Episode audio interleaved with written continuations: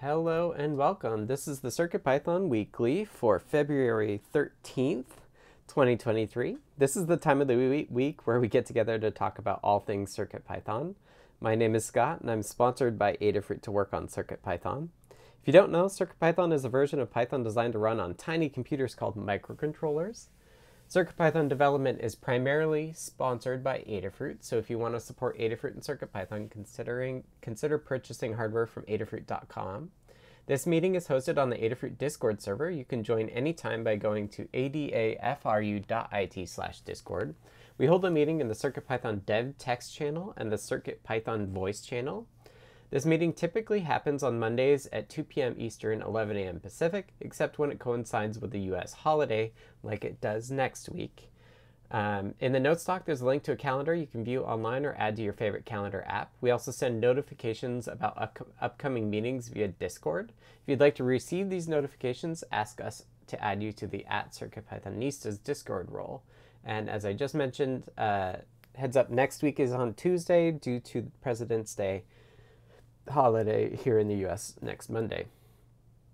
And I added a note to say that at the end of the meeting as well. Um, there is a notes doc to accompany the meeting and recording. The notes document contains timestamps to go along with the video, so you can use use the doc to view only the parts of the video that interest you most. This meeting tends to run 45 to 60 minutes, so this gives you the option to skip around. After each meeting, we post a link for the next week's next meeting's notes document to the CircuitPython dev channel, on the Adafruit Discord, check the pinned messages to find the latest note stock so that you can add your notes for the following meeting. If you wish to participate but cannot attend, you can leave hug reports and status updates in the document for us to read during the meeting. This meeting is held in five parts. The first is community news. This is a look at all things CircuitPython and Python on hardware in the community. It's a preview of our Python on microcontrollers newsletter. The second is the state of CircuitPython libraries in Blinka. This is a statistical overview of the entire project, and it's a chance to look at the project by the numbers, separate from what we're all up to.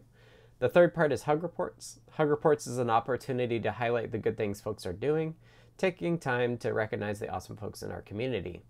The fourth part is Status Updates. Status Updates is an opportunity to sync up on what we've been up to.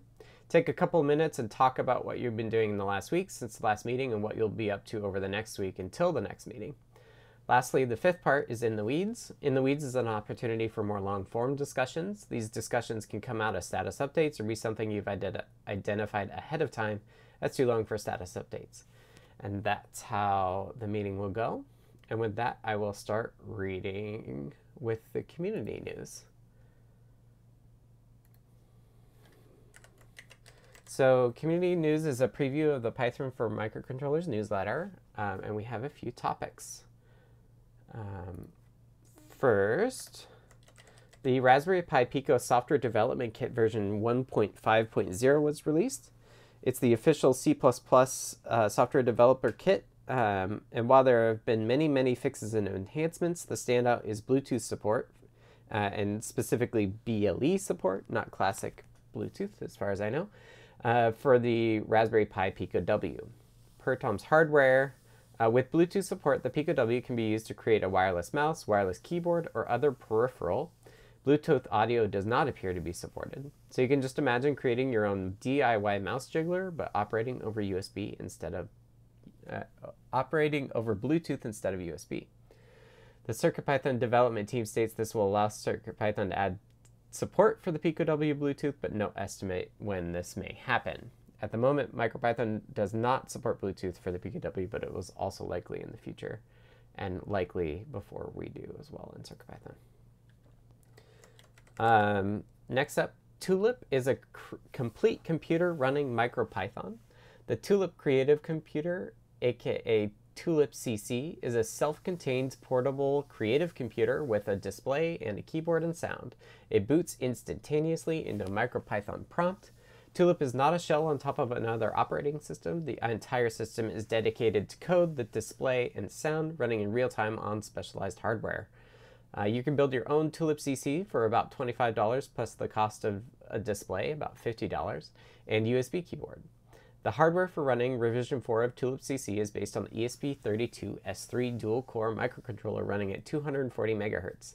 The single, inexpensive chip can, tell, can support all of Tulip's functionality at low power use. It can last on any USB battery pack or LiPo battery for many hours. The display we use is a 10.1 1024 by 600 RGB dot clock color LCD with capacitive touch support. Uh, Tulip Sound System is a full-featured 32 voice synthesizer with a stereo line-out slash headphone jack, and you can use speakers or other connectors instead. Um, next up, more in hardware land, is KiCad uh, 7.0 was released. The KiCad project is pr proud to announce the release of version 7.0. It's a significant upgrade from KiCad 6 and comes with a number of exciting new features as well as improvements to existing features. Uh, there's more on the Adafruit blog and also on the KiCad blog. And then also in KiCad news, the KiCad to Unicode renderer takes KiCad source files and translates them to Unicode text drawings, which is interesting. Um, next up, Embedded FM interviews Adafruit's Liz Clark, also known as Blitz City DIY. Um, in the latest episode, number 442, Alicia and Christopher White interview Liz Clark, who's on the CircuitPython team at Adafruit on I do and I do like musical robots. Uh, I guess that's the title. Liz speaks on MIDI, music, and tutorials uh, with a link there to both the podcast and the transcript. And then last up for community news. Uh, MicroPython talks from FOSDEM have been posted. Uh, two talks relating to MicroPython have been posted to the web. Um, Werder van Ugen, maybe, presented an introduction to MicroPython. I'm sorry, I'm sorry, I'm sure I messed that name up. Uh, and then Matt Booth presented real-time 3D graphics on a MicroPython ESP32 uh, hack by hacking the EMF Camp conference badge. Uh, so check those out. They're linked in the chat. Thank you to Foamy Guy for putting them there. Um, finally, uh, this has just been a preview of uh, the CircuitPython weekly newsletter. It's a it's a newsletter. It's a community-run newsletter emailed every Tuesday morning. Um, the complete archives are at adafruitdaily.com slash category slash CircuitPython. It highlights the latest Python on hardware related news from around the web, including CircuitPython, Python, and MicroPython developments.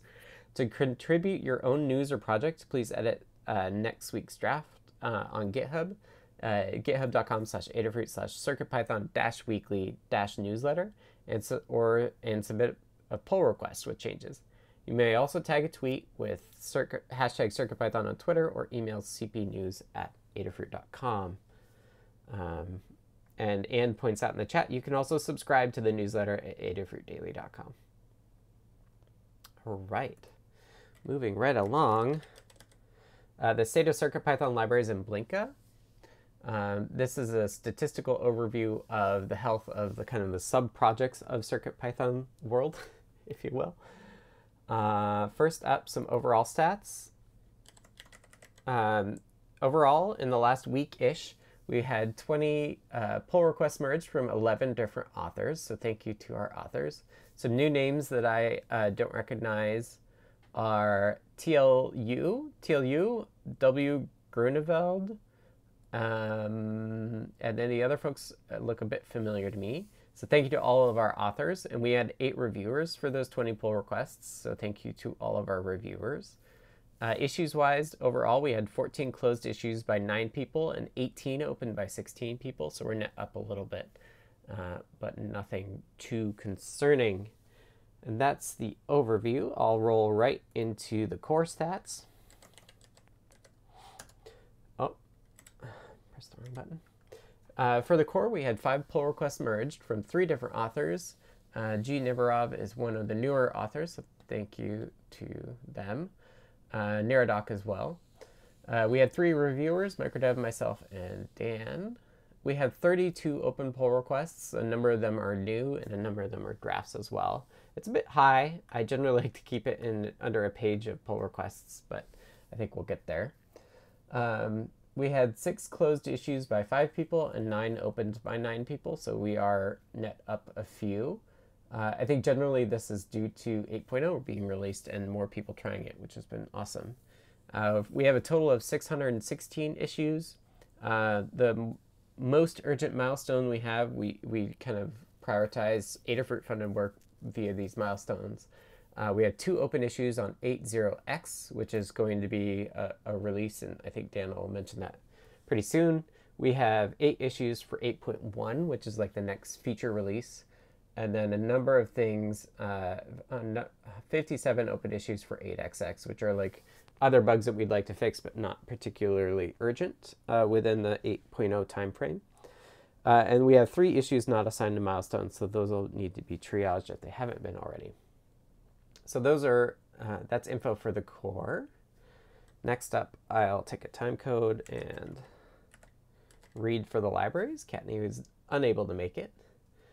Um, so for the libraries, uh, the libraries overall, uh, this is pretty much anything with Adafruit underscore CircuitPython underscore in the name, um, along with the bundles. Uh, had 13 pull requests merged from eight different authors, so thank you to all of our authors. We had five reviewers, um, so thank you to reviewers as well. Uh, there were a number of merged pull requests, and there are 44 open. Um, the oldest is at 867 days old, quite a lot. Uh, but there's a lot going on. uh, issues wise for the libraries, uh, seven closed issues by five people and six open by six people, so net down one, which is awesome, for a total of 596 open issues, which is pretty amazing given like it's 300 plus libraries, which we'll talk about in just a moment. Um, 76 of those issues are good first issues, so if you want to get started contributing by, by uh, editing stuff, that's a great way. Um, library PyPI weekly download stats, uh, a total of um, 129,793 PyPI downloads over 306 libraries. Uh, the top three that I'll read off uh, are bus device requests and register, which are not surprising given that a lot of things use them. Um, bus device in particular has 18,000 and requests is about that as well. Um, library updates in the last seven days. We had a new library for the U-Box plot from J Posada 2020, and uh, the Motor, Bluefruit Connect, and HTTP server libraries were updated as well. And that is it for the libraries. I will kick it over to Melissa for up an update on Blinka. If Melissa's around. I see you unmuted, but I do not hear you. Can anybody else hear Melissa? I can, I'll read it off. Just a moment, Melissa says.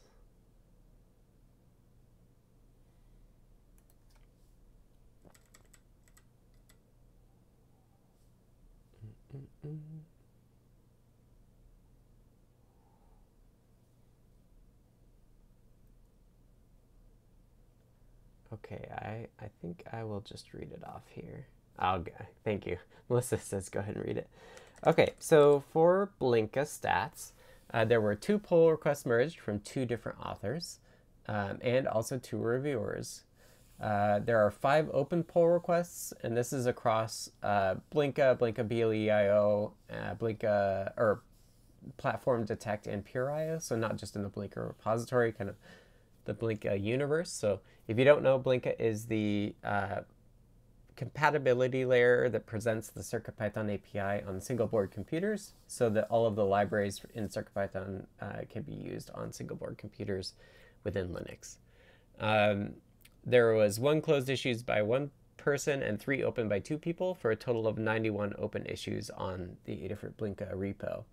Uh, Blinka had 25,297 PI downloads in the last week, along with uh, 800 or 8,479 in PyWheels. Uh, the number of supported boards is now uh, 101.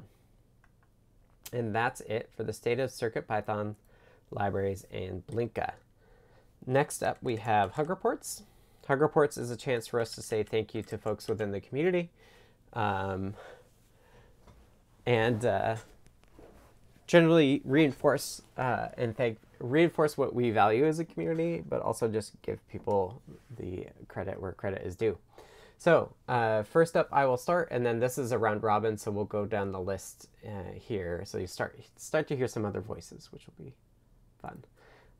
Okay, for myself, um, hug reports to Lady Ada Carter, retired wizard Neradoc, and Jay Posada 2020 for testing PySigrok. Um, hug report to Dan H for the 8.0 release and managing 8.x. It's neat to see new faces trying 8.0. Um, the KiCad team for 7.0, I'm excited to try it. I'm always amazed at how much better KiCad is the next time I use it. And a hug report to Neradoc for the I squared C display pin in use fix. Next up, we have notes from C. Grover, who says, a hug report to Jose David, uh, aka J Posada 2020, for submitting a superb example for the color fader helper in the community bundle. Hug report to Mark, aka Gambler, for the work on animated GIFs and the potential for display I/O performance improvements. Hug report to Foamy Guy and John Park for being willing and enthusiastic to stream live. Uh, always something new to discover and apply. To OK Uran for suggesting a rudeness eliminator circuit design for pesky TRS MIDI inputs. No more wondering if that input cable is wired for type A or type B polarity. Hmm. Um, hug report to Tekktrik for the help with the CI for my 19 community bundle repos.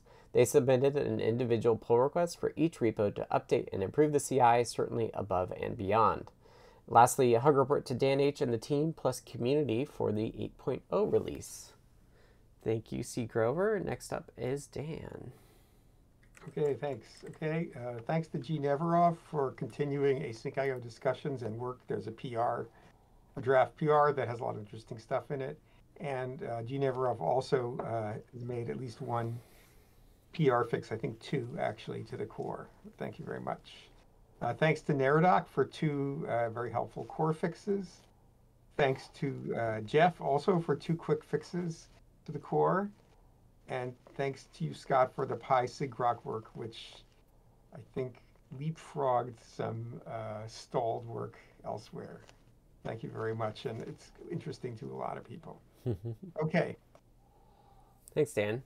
Uh, next up, I have from notes from David Glaude who's uh, uh, time code, time code, time code.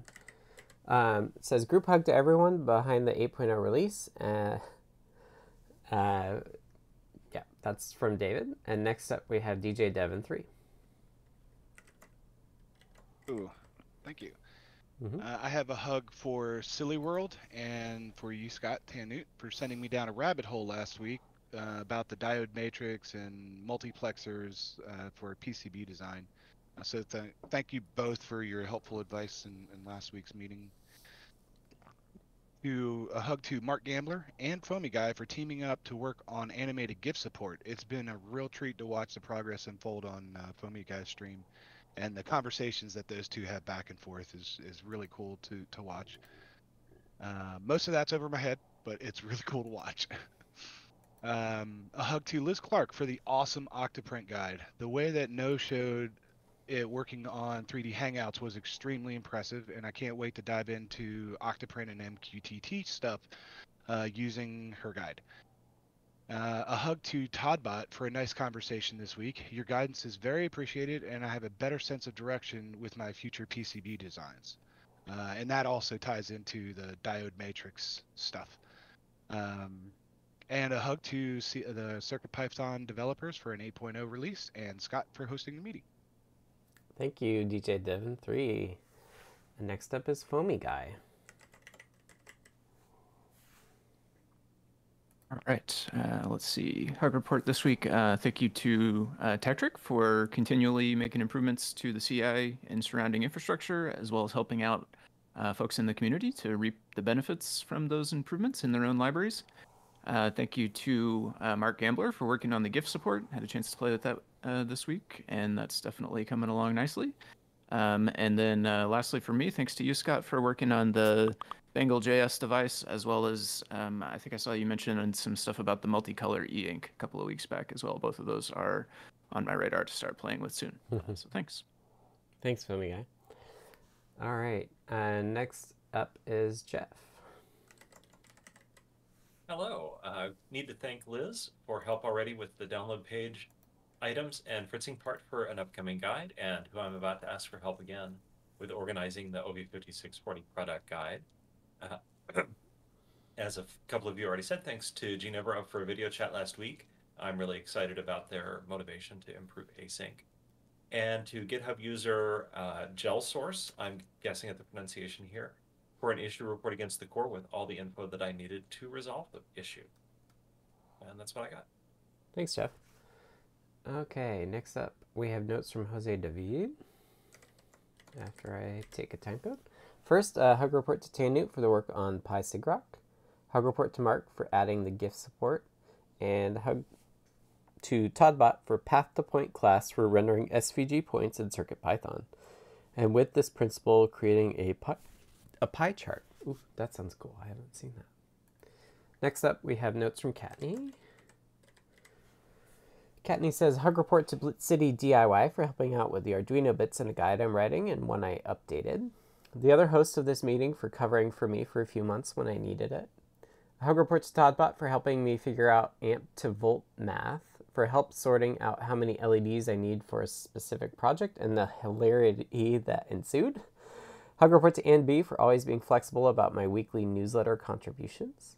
Hug report to Tekktrik for a lovely chat asking to discuss adding issue templates to the libraries and taking that task on. Um, forgot folks I forgot because my memory isn't great lately and a group hug. Next up is Melissa.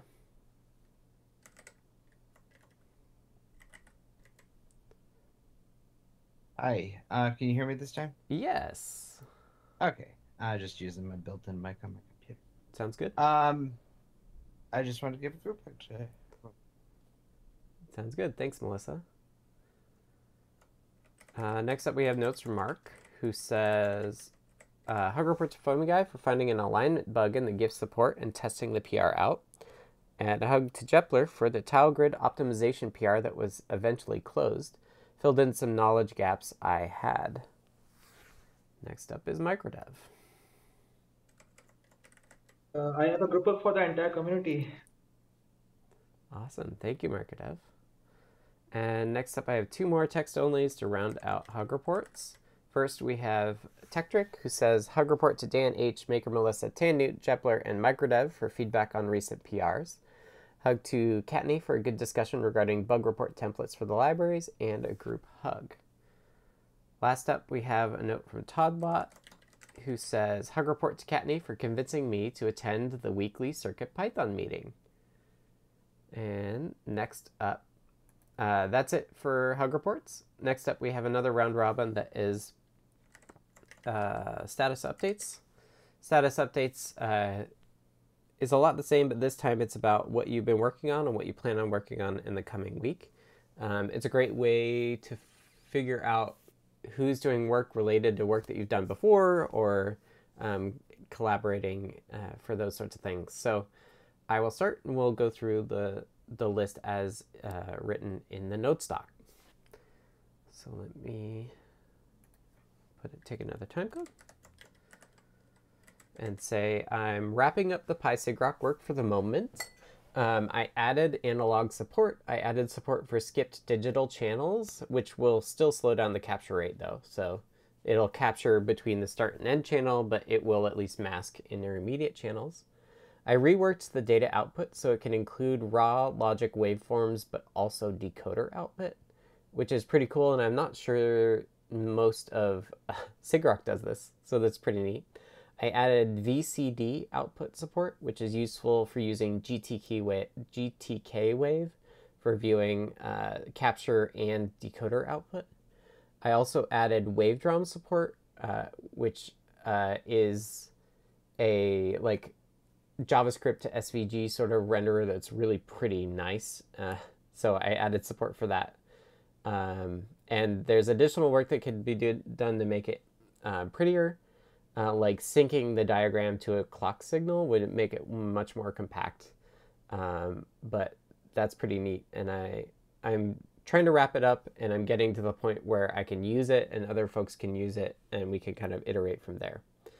Um, I need to take a renewed look at the Bangle JS2 PR and get it building for everything. I had gotten, I was trying to build all of the NRF boards with the particular DFU support that is needed for Bangle JS2, but I, I need to change that. It's just uh, not easy to do on Windows. And so, yeah, I need to just spend a couple hours working on that.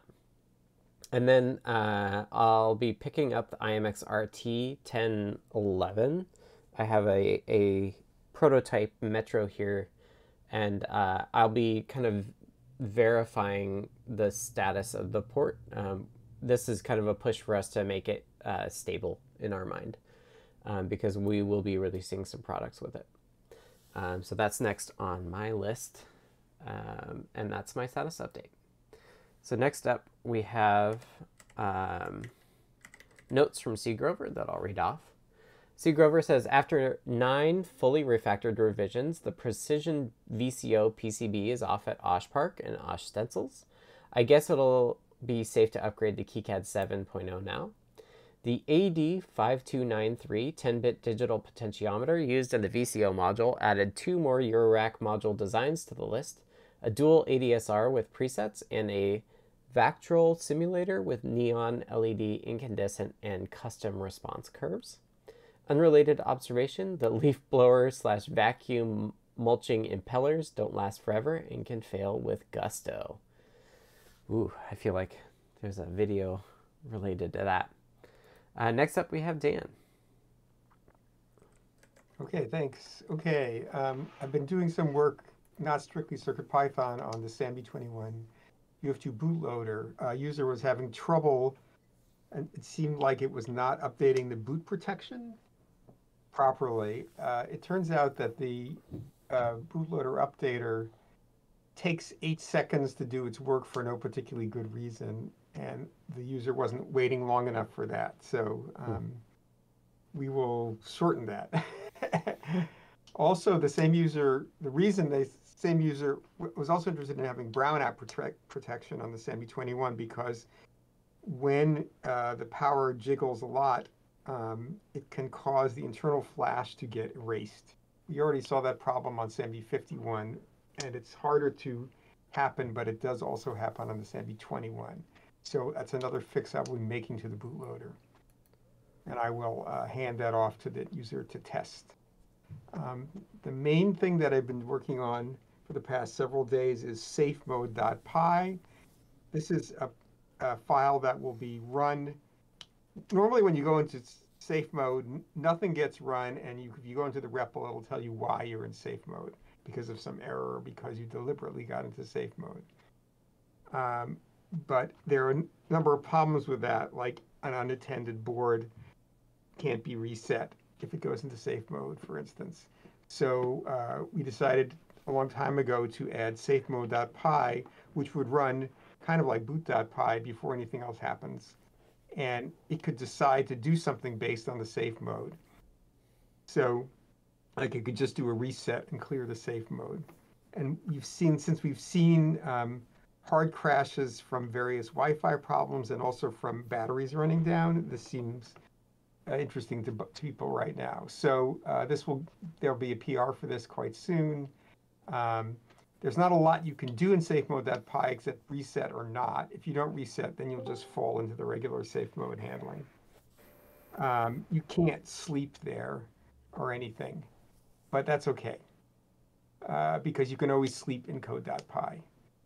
And so you'll see this feature probably in 8.1 or something like that, I would guess. Mm-hmm. All right, and now, uh, and finally, um, as mentioned, we'll probably do a CircuitPython 801 soon um, with some minor fixes. The most interesting fix is one that makes the Scorpio uh, work properly. It was driving the LED pins too fast or too hard with higher current, and it can cause the board to just uh, things to go bad, like resets and stuff. So mm-hmm. that's an important fix to go in. So I, I think I'll do that this week sometime. Okay. Thanks, Dan.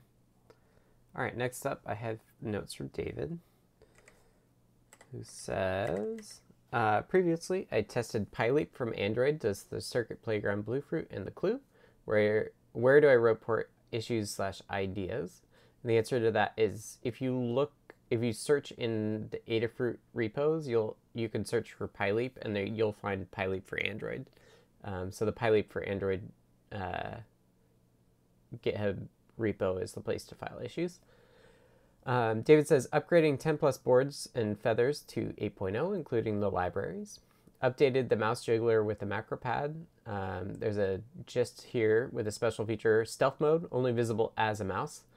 Octagonal edge size is octagonal edge size is controlled by the rotary encoder. Can even change the rotating direction by going negative. Uh, non-circuit Python. I recovered my son son previous gamer PC, the RTX 2060, to try installing Ubuntu and NVIDIA driver, stable diffusion in UI or web interface. I failed at the net NVIDIA driver, so I will start, restart from scratch. Restart from scratch. Next up is DJ Devon 3. Thank you. I am excitedly waiting on the arrival of a Raspberry Pi 4 so I can start my Octoprint and MQTT journey using Liz Clark's guide. Uh, I started designing an enclosure for an old 720p Logitech C510 webcam, uh, which I took apart and lost to housing more than a decade ago. the first prototype, Snap fit together so well I had to use a razor blade to separate it. Live and learn. The second prototype now has a slot for a screwdriver to easily pry the halves apart. So if you guys have ever designed anything with snap fit, sometimes they snap together too well. Um, and that's something that I haven't seen uh, in any of Noe's videos about snap fit parts is designing in something to actually separate the two halves. So I designed something that you can just stick a little screwdriver in and pry apart.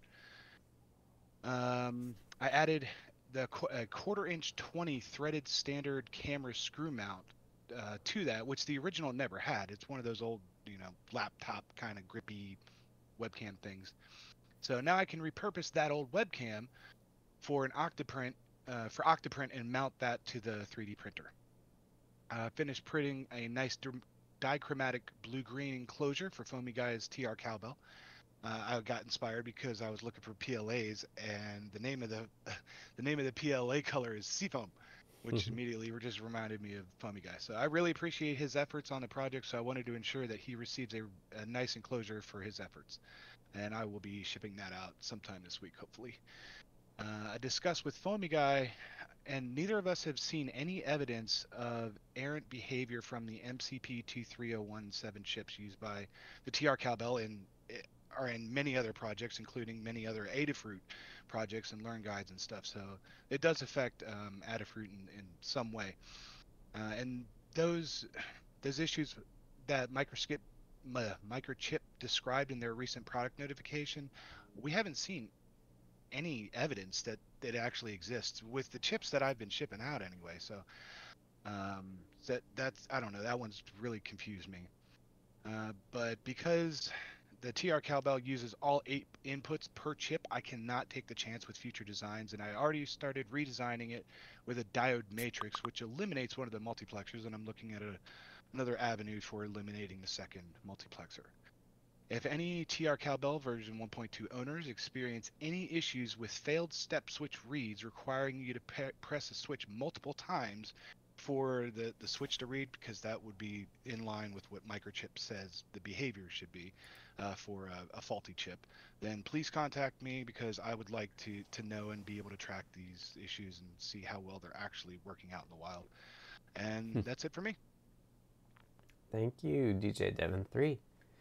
Next up is Foamy Guy. All right. Uh, thanks, Scott. Last week I was working on some argument validation inside of a couple of the display IO classes in the core. Um, I uh, have a PR in for that. It was failing the actions, um, but I think it just failed to download something. I restarted that a while ago. I need to check in on that later on today as well. Um, I also tried out uh, the early version of the GIF support in Display.io uh, last week on a couple of different devices. And then the, uh, the other main thing I was working on last week was a couple of different library PR tests uh, around the dot .star library, HTTP server, and a couple other small ones. Um, for this week, I've been doing uh, some more library PR testing. Um, this week, I've been working on Ethernet uh, display layout, and then I have uh, mini MQTT and a couple others lined up to look into this afternoon. Um, I will. I saw there was some updates in the GIF support PR, so I'll circle back and test the latest version of that. And then uh, the other thing I want to look into this week is the multicolor uh, e-ink support, the like seven color. I picked up one of the Pimoroni um, screens with multiple e-ink colors in it, so I'm interested to play around with that a bit. Um, and that's what I got. Thanks. Nice. Let me know if you have questions about that. It's stuck in the Bangle.js 2 PR. um, okay, next up is Jeff. Hello. Uh, so last week I fixed an obscure crashing bug in CircuitPython 8. Uh, that was the bug with the really excellent bug report, and it was a an aspect of chained exceptions that I hadn't fully thought through. Uh, but I believe that's fixed now. And I also incorporated Philby's fix for Scorpio USB flakiness in CircuitPython. And I've been working on a product guide for the OV5640 breakout. This week, uh, I had wrote that I would be finishing it. Um, that's turned into more of a hopefully finishing because in our internal meeting, uh, we added several more demos that the guide is going to show. Uh, some of those need to be written yet. Um, hopefully something else fun. Uh, don't know what. And I do very much want to print Liz's Octoprint project that uh, looks super cool and useful. Uh, and that's what I got. And I'm probably going to leave the meeting right after this because I have stuff to take care of. But I uh, hope the rest of you have a good rest of the meeting. Thanks, Jeff. All right. Let me take another time code and I'll read off a couple. Uh, first up from Jose David. Uh, last week, small documentations improvements, working on some CircuitPython personal libraries, and uh, working on an example for the Color Fader community library. This library allows you to systematically fade your chosen color. This week, uh, continue my community libraries discovery and other small documentation improvements. And now I have notes from Kattni, who says last week, uh, through much of the ESP32S2 reverse TFT Feather guide, updated the Feather ESP32S3 guide to reflect the change in battery monitor chip, reviewed Liz's guide, met with Alec to get him going on GitHub issue templates on the library repos, uh, as in the core. Uh, this week, continuing reverse TFT ESP32S2 Feather guide, creating a fritzing object and pretty pins for reverse TFT S3 Feather. Elsewhere, time lapse is still going and the plant is definitely changing. Building an LED grow light for new plants, researched it, and white dot stars and the red in the RGB dot stars are the proper spectrum and wavelength, respectively, for growing plants. Decided to build my own. And now, time for Maker Melissa.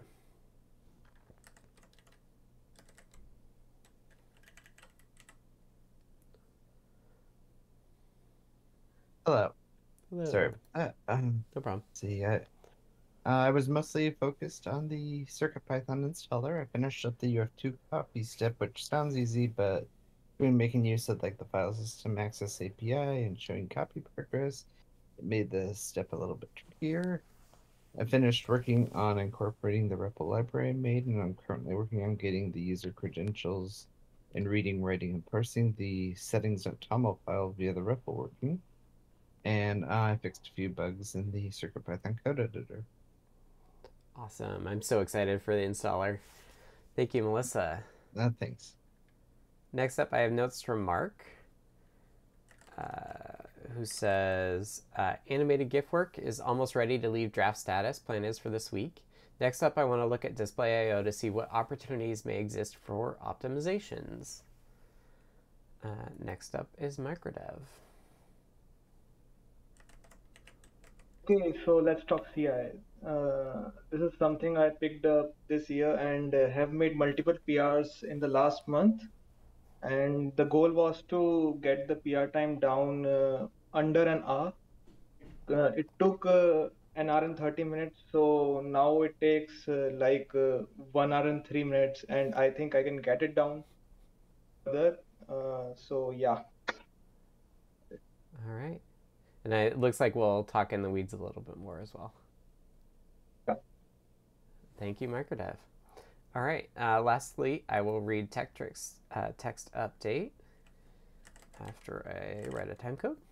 Uh, Tekktrik says last week started drafting issues templates for the libraries, similar to the ones in, used in the core. Uh, submitted final remaining PRs to fix the CI deprecation. Thank you again to everyone who supported this. This will make the June 1st deprecation date of Node.js 12 for actions runners much less impactful.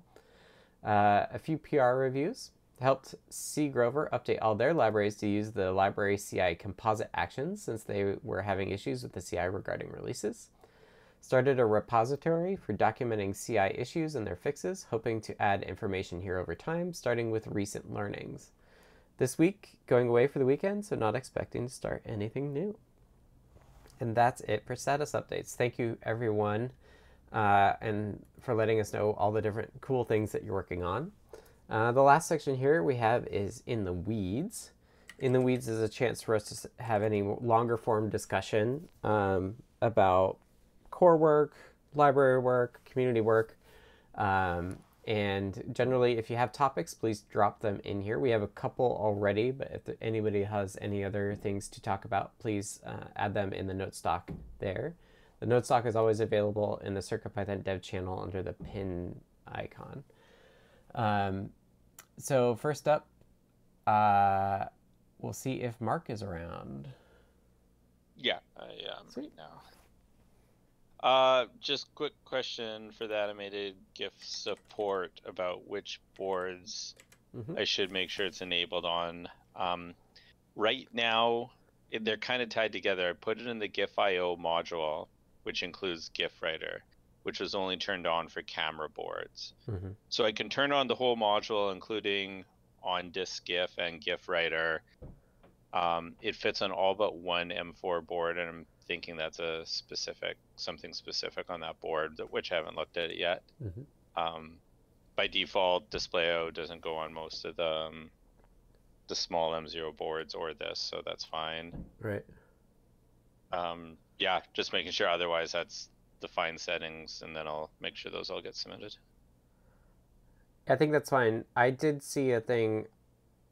I think it might have been in the Bangle.js PR with the seven color e ink as well. I'm the Pew Pew M4 ran out of space. That's the one I saw as well. Yeah, and the way that I fixed it is the SAMD 20 ones have some build stuff to not build terminal IO for uh, Japanese, Russian, and Korean, I want to say. Like three different uh, languages that tend to fill up. Um, the SAMD 21 has a chunk of code that says just like on those ones, turn it off because our font doesn't cover a lot of the the glyphs anyway. Um, Yeah. So that's what I brought to the PPM4, which hopefully leaves enough space for both of us on it. Okay, that sounds good. Uh, I'll double check with you because that's in the Bangle Yeah, uh, PR still. yeah, yeah and I. I just did it just for that one board, but it's something that we could do for all M4s, um, or good. even all boards if we wanted to. Because it doesn't make a whole lot of sense to have terminal IO if all of your glyphs don't show up, or a lot of your True. glyphs don't show up. Um, although any errant English will still show, so. I don't know. All right, I will make sure that's in there, Okay. and then I think it's pretty much ready to come out of draft. So All right. Yeah, I, I have a tab open for it, so. I'll take another yeah, look. I, when it comes out of draft, you can take another look at it. I think I got Okay. everything you commented on. Okay. Sounds good. Okay, thanks. Yep, thanks, Mark. All right, next up we have microdev. Yeah, so I've been thinking about uh, getting the uh, time for the CI down, and uh, for that, uh, the ma the majority of time now taken is for the board builds, and uh, I'd like to skip the translation builds. Uh, if we can do that, then the CI will be like 30 minutes, which now takes like an hour. So my idea was to just have like a hard uh, uh, press, uh, you know, short level like a 10k. Let's uh, uh, let's say we compute uh, for ENUS translation uh, a size, then multiply that by 10 and just uh, go with it and just assume if the board fits that amount of uh, language, then it will be able to fit all other languages. hmm I I've always resisted this um, because we never really know which language is not going to fit. Um, and I do like having all of the artifacts as well. Um, Yeah, so regarding the artifacts, uh, another thing that uh, I would be doing was is something uh, like so users can uh, create a fork of Circuit Python and then they can run a on their forks and do a custom build. There's a uh, something like workflow dispatch event mhm. and it uh, creates a really nice graphical interface for inputting commands and you can just Hmm. make a board build that way. Interesting. That d- does sound really interesting, especially in terms of the folks that want to like turn a module on that's not usually on.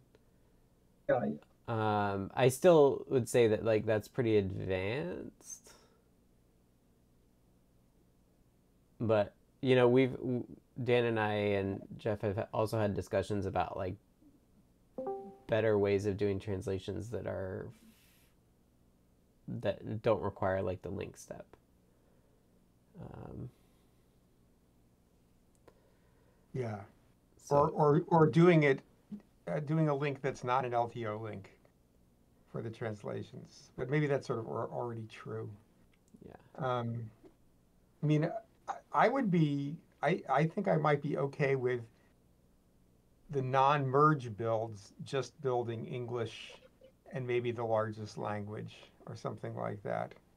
Like the PR builds, but not the The like PR builds, right? Because then you get a lot more turnaround on the.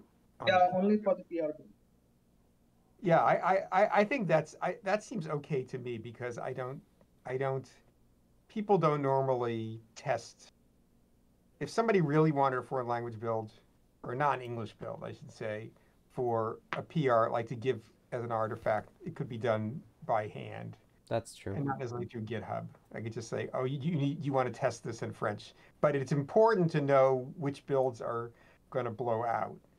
And so I think it's necessary to test the largest builds like Russian, maybe and Japanese or something, uh, in maybe in the PR builds. Um, Mhm. because otherwise we don't see that until the merge. We wouldn't see that until the merge happens, and then there'd be a lot of cleanup. Uh, Right. So, what what do you think about that, Scott? I mean, does that feel less? Yeah, it does feel less like if, if we if we build them all for main the main branch, then that gets me really what I want. Yeah, yeah. Once we do a merge, then it would build everything, right? And and that it's still true that yes, it would be really nice to figure out a better way, a faster way to do translation, so that Right. it doesn't take that that long. I mean, I, I think in the long run also we have so many boards, and I don't know really how to cut out down the number of boards. Uh, I mean, we've done a pr- we've done a pretty good job though of not building every board unless we think we have to. yes, And then yes. Microdev's added the ability of like if it passed once and we don't think it'll fail again, then don't do it. So that All of my PRs also have so many changes that they always build all the boards. Yeah, Yeah, my, my right. yeah, me too.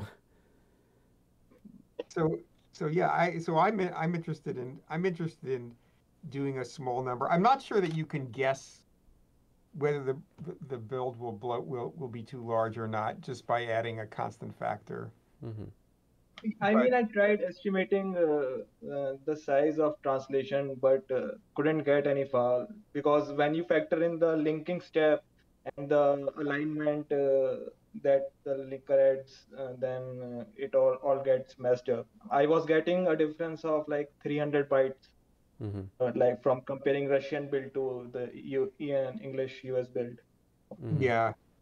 the estimation. Yeah, I don't. Th- I think go ahead. Yeah. Yeah, I, I think I'm gonna say what you said is like I don't think that's very worth it, but I'm just open to building like two languages for PRs. Yeah. And that's less work for now. And I you mean, I can, can get a PR in and see, uh, like, uh, I did a PR on my fork, but I on the fork, uh, GitHub only provides 20 runners, and on the Adafruit Circuit Python repo, then it provides 60 runners. So. I imagine it would be really fast. On my fork, it took 30 minutes. To only do English or Yeah, only English build for all the boards. So if you do like English and Russian or English and Japanese, well, you can see it might be nice to automatically decide which is the largest build, but I don't know where you would keep that, look up that data. So, um, or you'd have to go to S3 to find it or something. I'm not sure if that's worth Or you'd have to build one board and measure them all and then downstream Well, and it. it varies too because it- there are a lot of the linking yeah. the linking step uh, uh, like the linking step takes 20 second and if uh, the language uh, all the compression generation of the generation of the compression data takes like 5 seconds so i think we can just uh, go ahead with only generating the compression data not linking and just uh, assuming based on the compression data and then adding a like uh, the threshold for that I see what you're saying. I, I think my bias is just to try to keep it simpler, like just do English and Russian or something. And then if we end up having the main branch break because we didn't test it beforehand, that's fine. We'll just fix it. We'll, we can fix it and then we can discuss whether that's the language we should be building instead. Also, there is now uh, like uh, que- queuing of the merge PRs. I think uh, Scott, you only Right. mentioned that. So what it will do is like uh, if you you if you are in a merge queue, then you can run your CI checks in the merge queue, and if they fail in the merge queue, then uh, they will not uh, get uh, right. m- merged into main. So that way we can avoid That's getting an the main. interesting idea. Yeah, that, that's an interesting idea. Mm. I didn't realize it could be used for that purpose. Yeah, that's a good point. Like that merge queue would build all the languages, like as a final check. Right, and but it would right, but we wouldn't have broken builds. Right. That's very interesting. So yeah, so I would say go ahead with something and maybe do something easy to start with. Yeah. And then we'll see how much it improves. Um, Okay, Yeah. so Thank you for spending time on this. I mean, especially what you've done so far. It's been incremental, but it's it's you know Uh, so the It's thing clear. is like even if you get uh, the depend like installing a depends dependency takes one minute and you get it down like to 10 seconds the thing is uh, when you factor in the paral- parallelism of the boards uh, you are dividing like really dividing number of jobs uh, number of boards built by number of continuous parallelism so let's say if you are building 70 boards and dividing that by 60 only get like six times whatever improvement you are making yeah so it is six times 10 seconds, that's only one minute. So it's only like the amount of work required to get this far compared to the increase, it's not very like issue. yeah. Guys. But it means they all complete faster, so that you can go on to the next sixty faster. Yeah. So yeah. Yeah. And uh, it reflects when you have less runners, so then the time decreases quite a bit. Right. I mean, I'm very grateful to GitHub for running this for free. You know, if, if we didn't, if it weren't free, it would probably cost us A lot. 150 or 200 thousand dollars a year in, Yeah. in, in in in GitHub Actions costs. So we're very, I'm very grateful for what they do already. But thank you very much for spending the time on this. I really appreciate it. Sure. All right, and with that, I'm going to wrap our meeting up. Another thing, another thing Yep. I've mentioned in the weeds. Okay. So, yeah. So I brought this up with Scott uh, a few weeks earlier. It's regarding deforking Circuit Python. So Mm. the motivation here is that uh, the like uh, like collaborations for GitHub doesn't uh, you know really uh, get the collaborators recognizes uh, the contributions made to a fork. Basically, forks are really meant as special repositories used to PR upstream, and all the GitHub tools are built around that fact. So instead of counting contributions, the forks they think it would be eventually get merged upstream, then they'll count it. But it doesn't happen for us. So uh, that only I wanted to Where does that? Where, if there is interest Where or where are you looking for contribution activity? Is that like on, Uh, on your like user page? So like okay, so on the profile page, uh, the contributions on the profile page, so like issue interactions and uh, but uh, uh, the commit uh, they are not recognized and and eventually like it's okay that's you can you can ignore it at that but uh, like when you get to uh, set up a sponsorship page uh, for text like uh, getting sponsors then it mentions uh, it doesn't list circuit python as a repo in which you are contributing Interesting. I see. what, and uh, I see like you're also saying. the things like uh, i think you mentioned that uh, it uh, in search has now been enabled for for the folks hmm but i didn't quite uh, i didn't quite was i didn't i want wasn't able to get it uh, working search thing Yeah, I realized after we talked that it was, I was seeing it because it was under feature preview. Um, I mean, you have to type in some special keywords, poke equal to true, and then I don't know, like, mm, didn't quite get it to work.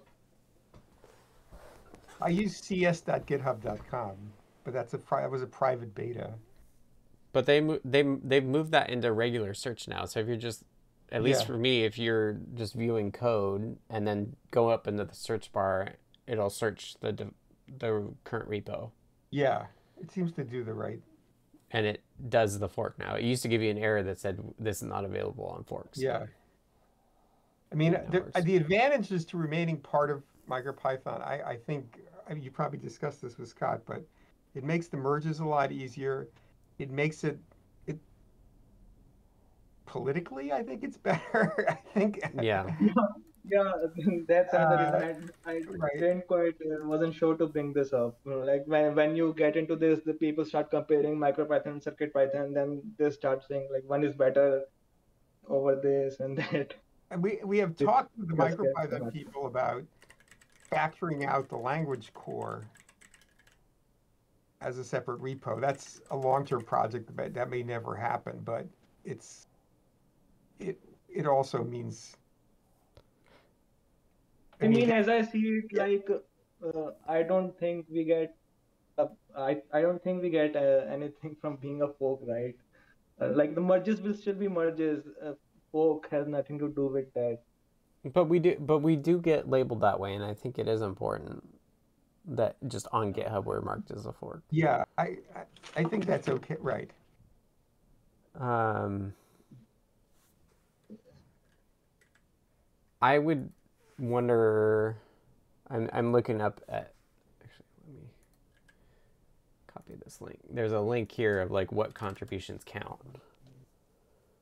Um It's a bunch of stuff. So any interactions, basically any commit messages or with- uh, I have seen only pull requests and uh, review activity counted.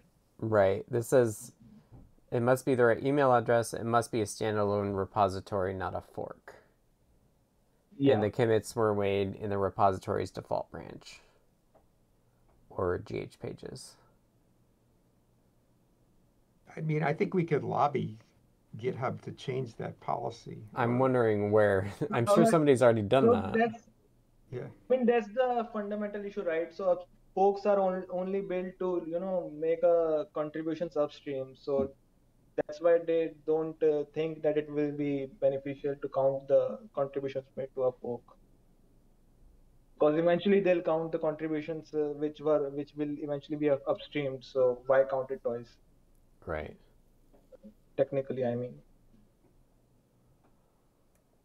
Right. So we could contact GitHub, GitHub support and detach it. yeah I mean, there, there is a uh, whole process for it. Uh, basically, it says if your project gets too big, then you may might want to.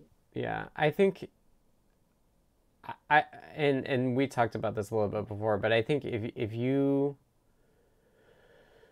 want it for yourself, I think there are other things we could do. Like if I think if we look at contributions on Adafruit Circuit Python, like it should show you there. So even though it's not showing on that profile page, you could make a README for you that says like lots of my contributions are in this thing that's a fork. Here's a way to see that. Um, instead. I mean, it would be quite. Fate one bit official. Like you're number ten on the contributors. I don't know. I haven't checked for quite a while. Which is pretty awesome. Um, so yeah, I think I don't know. I I think it's important that we that we still own that we're fork a fork of MicroPython. Ah, like I, I, I don't mean to downplay like any MicroPython stuff. Obviously, we still we will still uh, keep doing merges and we'll still support MicroPython and all Right. that. And we, I think we should st- even if uh, we were de-attached, we should still mention that uh, it's a fork project. Right. But, uh, like if you if you defork from MicroPython, then I on the like on the home page of the repo there are only like Right. mentions like only at a single place Right. regarding the fork, but uh, you can still mention it in the description and have a whole flowchart and like what comes from where Right. that way. So That's true. Any other folks have thoughts?